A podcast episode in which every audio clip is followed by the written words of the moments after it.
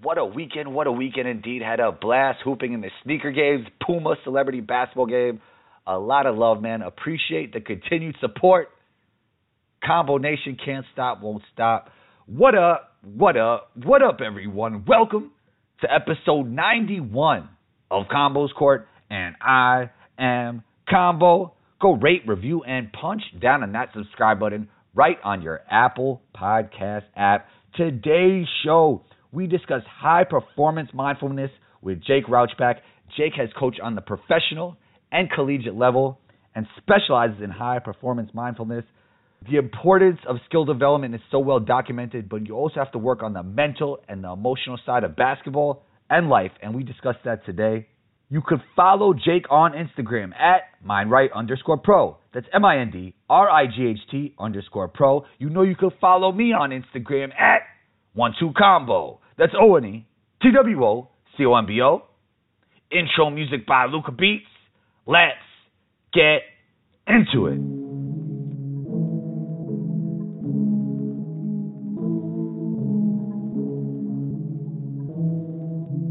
Luca on the track.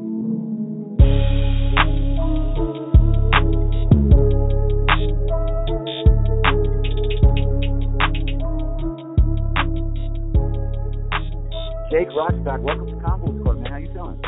I'm great. Thanks so much for having me. Anytime, man. Um, Jake has coached in Israel. He's coached at Temple. Um, but he's also an integrated player development coach. Can you tell us more? Yeah, so integrated player development is like a new genre, a new aspect of uh, player development. It's, it's not just uh, uh, skill development these days, uh, where players are just looking at that aspect of the game to improve. Um, other areas like muscle training, uh, mindfulness, energy psychology, uh, uh, and skill development combined together um, are, way, are really kind of cutting edge ways to help players really move the dial on the court. So that's kind of, in a nutshell, what, what that's all about. Okay, so we're going to get back to that. Before that, you coached overseas, and, you know, I have a lot of people hit me up, you know, Combo, I want to go overseas. And I just pretty much tell them the truth. I'm like, if you want to go overseas, play at the best school possible and put up the best numbers possible. So How do you feel about it? That's a great way to put it. Yeah, I mean, you have to. overseas is all about. I mean, it's two things. So we went over. We just got back from uh from Budapest. Uh, we were. I was coaching the Maccabi games. Congrats, by the way, gold medal. Yeah, yeah. Thanks so much. So, like the main thing I was telling our guys, because all of our guys are basically college kids or just graduated, they all want to play professionally. Is man, like if your team doesn't win, if you're not successful collectively, um, uh, it doesn't matter like what what you do individually. That's especially the case like if you had a year or two overseas, and I know you know that too because you played over. there. So Yeah. like I, I totally agree. You got to put up stats, and that might be like a, a college thing. But once you actually start playing professionally, if you don't win collectively, it doesn't matter if you put up 20. It's going to be harder and harder to really like move up the the hierarchy of uh, professional basketball. So I think you got to put up stats. But as you get a little bit older and maybe you have one or two opportunities on your resume, you really got to win too.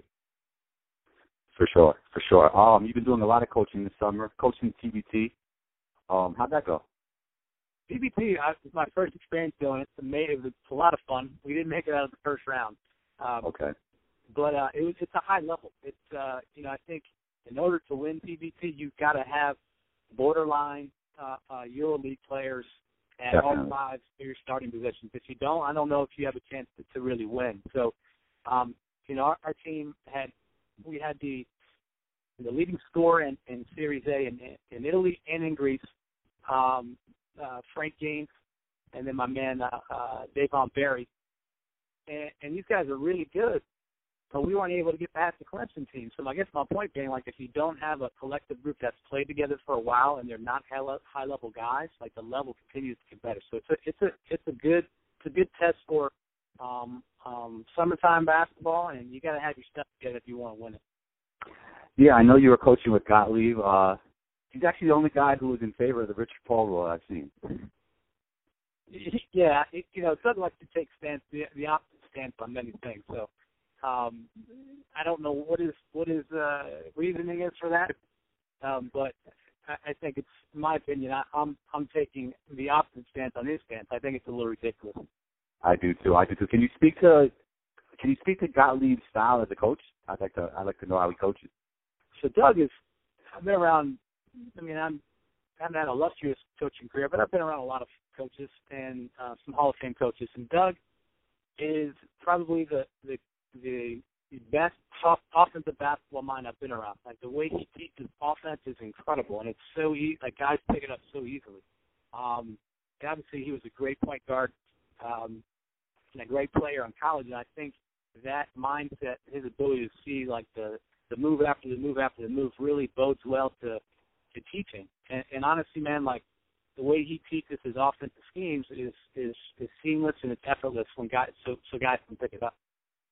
For sure, man. Doug was a great player, for sure. Uh, all right, man. Before we get into specifics of um of what you do, is there some low hanging fruit what what every what every player should be doing?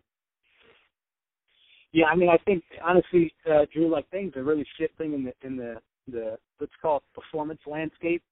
Yeah. Um, you know, over the past say 15 to 20 years, maybe even 25 years, when I was a kid, I mean, there, skill development was a, was the growing trend, and now we've reached, I think, a tipping point in player development and skill development. And those things are requisite. You need to be able to get on the court and work on your game, no question about it.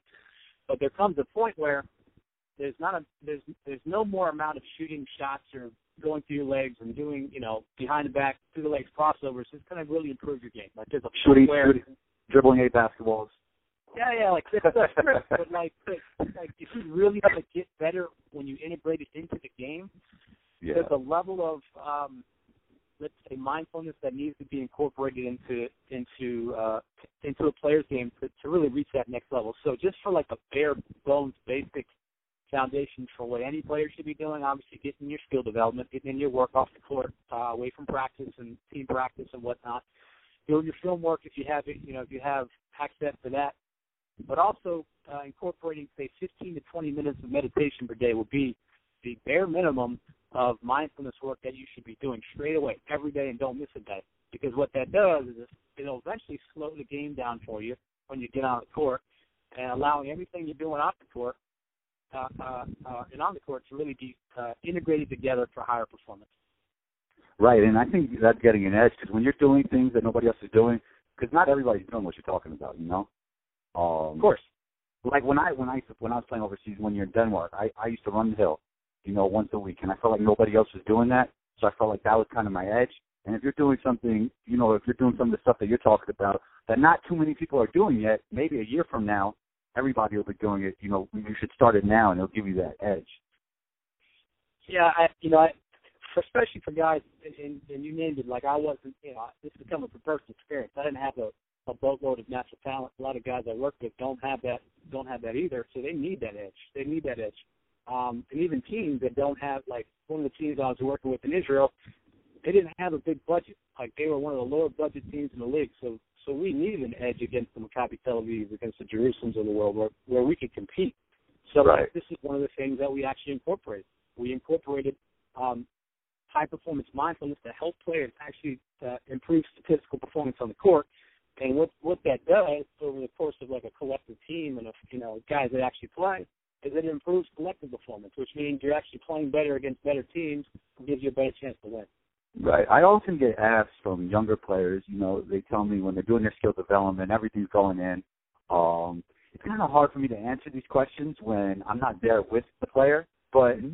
how can players take what they're doing in practice and and put it into the game more effectively. Like the, the player that's making everything in practice wants to get to the game, it's just not working for them. So it's a great question, a million dollar question. And what I'm finding uh, is is it's kind of twofold. Um, players don't know what they don't know, one, and they don't have the skill set to actually translate that performance from practice to the game. So it's not necessarily the mechanical on-court performance that that they're lacking in. They're doing the work, right? So why is it not translating? Well, a lot of times there's blocking experiences in their past. Say, you know, you get old, you deal with older players, maybe you know, a player right. uh, a really bad experience shooting the ball in college, and and uh, uh, those stop motions failing carry over uh, for that player throughout the rest of his career until it's resolved. And so it doesn't matter how much work he puts in off the court if he's not able to, you know, actually integrate it and effectively translate it into games, not doing him any any um, any benefit. So to answer your question, it's it's a multi-layered answer. Um, younger players need to really have their own mental and emotional process to kind of sleuth out and delete out experiences that are blocking them and they're not allowing them to translate stuff from practice to the games. And they also need to have um, uh, different types of techniques to allow them to focus in the game so that they kind of enhance their their in-game performance, if you will. Right. Okay. So when a player's dealing with an injury, right? Because I went through this. I had a ACL injury. I don't know, probably 15 years ago already. Um, Mhm. I actually came back better uh, before, like more athletic, everything. But for that first year, um, it was tough mentally. Like I didn't want to take that step. I didn't want to jump in the air. You know, my body was back, but my mind wasn't really back. What would you tell a player coming off a big injury like an ACL?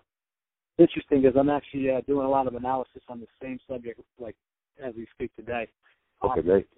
so so you're obviously going to get your um, physical care, your your your rehab, and your your your doctor support and your rehab and these sorts of things. But the thing that you really need to look at to expedite your process is finding a practitioner um, who deals with the psychosomatic or mental side of, of injury recovery. You just said it. Like you'll be players are always you see this all the time. Like you have it's happened with Demarcus Cousins, Derrick Rose. These players Yeah. are cleared to play, and then you see them guarding their injury, limping around, compensating. Where's that coming from? Yeah, it's a physical element to it, but there's um, there's a, a discernible psychosomatic meaning. What I mean by that are the the thoughts and the emotions from those past injuries, from those past recoveries, are still lingering somewhere in these players' consciousness. So throughout that first year you spoke about in your own experience, you're you're guarding stuff. You don't feel confident. You're scared you might get re-injured. Well, that stuff is is held at the emotional level. So for, Right. for players going through this stuff, you need to find someone who can address that so you can get through the, the process faster. Right. Markelle Fultz, um, do you believe from the outside looking in, do you believe it's more physical or mental what's going on with him? Like, what do you see? Great question. So I think it's one and the same, but I think the root of it is now on a on a mental and emotional level. Um, I don't, you know, I don't know. I don't have a work with Markel. I don't really know the ins and outs Right, of right. the story, but just from case studies of similar players I've worked with going through similar sorts of situations, um, there's looks like there's a buildup of of many different issues going on behind the scenes, uh, both from on the court stuff and off the court stuff, probably. That when that when he gets into a shooting motion, he gets onto the court. Instead of we've all had the experience where we get on the court, we don't think about anything, and our shot just goes in, or we shoot our shot. Well, Right. in a in a situation like this, what could be happening is he gets on the court, and instead of seamlessly going through his muscle memory routine, there's stuff that's tripping him up, literally like all the way from his catch to his release, uh, like minute by milli, millisecond by millisecond, that needs to be addressed in order for him to really get over what he's going through. Right. So coming into the league, I mean, he was thought to be at the least an above average shooter. Yeah, I mean, if you if if his form's not that bad, like if you look at his form No. from going from college to the NBA, this happens all the time. It's not about the form; it's about what's behind the form, right? So his form is fine. It's just Well, ever unless unless we're talking about those free throws that went viral, like where he's like throwing three fakes.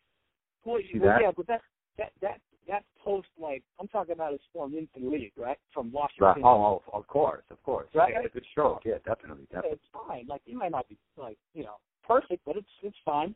Um, but those like those strokes at the foul line where you know, they went viral, he's obviously first of all um, totally just jammed up on the on the mental level, and someone's probably giving him changing the shot, which is the worst thing to do when you got stuff going on the mental level and you're, you're struggling with your, with your stroke. So, um, in a nutshell, bottom line is, in order to help help him, I think someone really needs to forget about his form, get down to the root of what's been going on for a while now at the at the, sub, at the subconscious level of the mind. Can you speak to owning your emotions? What does that mean to you? Great question. So, um, when someone says owning your emotions, it's it's really kind of it's a little bit of a misnomer. Um, so owning your emotions is really kind of like it comes down to letting go, right? So a let go is let me let me give you an example. When you're in like a, a really tough situation, maybe at the last two minutes of the game when if you're on the foul line, the pressure's all know, pressure's all on you to, to bring the game home for your team.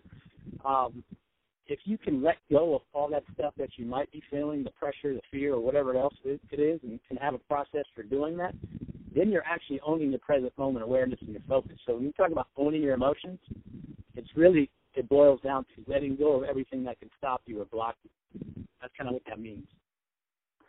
Okay, don't you feel when the player is like really prepared, they're not. There's a good chance they won't have as many of those those emotions, like because you just know you're more prepared than everybody else. Because that's what that's kind of what brought the confidence in my own game when I was playing. Like I just wanted to put more work in than everybody else and better work, more consistent work. And I felt like that was the reason why I felt like I had the edge. Is that, or is it just more than that? Like somebody could work on their game as much as they want, but they just could still have that mental block or pre-game jitters. Absolutely. Well, so it's, it's there's a couple answers to that question, um, different answers, but let's start with the first one. Absolutely. I think um, you know one of my biggest mentors, Coach Fran Dunphy, always said always would say, you know, the night before the night before the game, which means 48, 48 hours away from the game. What are you going to do from now till then to get yourself to get your get your mind locked in to play at your best, right? So right. there's really something to be said about putting your work in uh, over the summer during the season and and mentally focusing, you know, a couple nights a week before the game so that you're ready. And I think, Definitely. like you said, your preparation, the player's preparation into the game like that has a big time effect on um, performance, but also not like not collecting and not collecting these sorts of performance blocks because you've already done your work early, so you're ready to go. Now, right. um, in my experience, this being said, there's always another level. Like there's always another another level to performance. So there's stuff might be stuff um, dating back to off the court stuff that you've dealt with in your life that could be holding you back from literally shooting the ball better on the court. As crazy as that sounds, I've seen it time and time again. So even um, schoolwork, even a kid in college has to do with all these things. You know, it's part of, you know, part of yeah, girls, girls, yeah, baby mama drama, like all that stuff. Like seriously, all that stuff. definitely, definitely. You know, it can can affect some guy or some girl's ability to play better. So the answer is yes and and and no. It, it just depends on the situation. Right, Jake. So, what's your goal with everything that you're doing? Um, so my goal is to be of service to all levels of athlete, all levels of basketball player, um, uh, you know, from prep to pro to, to Olympians. Um, and this hopefully at some point will extend out to other performers in life, whether it be different sports or actors or, you know, business people, because we're all we all perform in whatever area of life that that we're working in. But um, and I think what I try to do, based upon my experience and, and what I've seen to work, is take a different vantage point on, on helping players actually improve their game by the numbers on the court.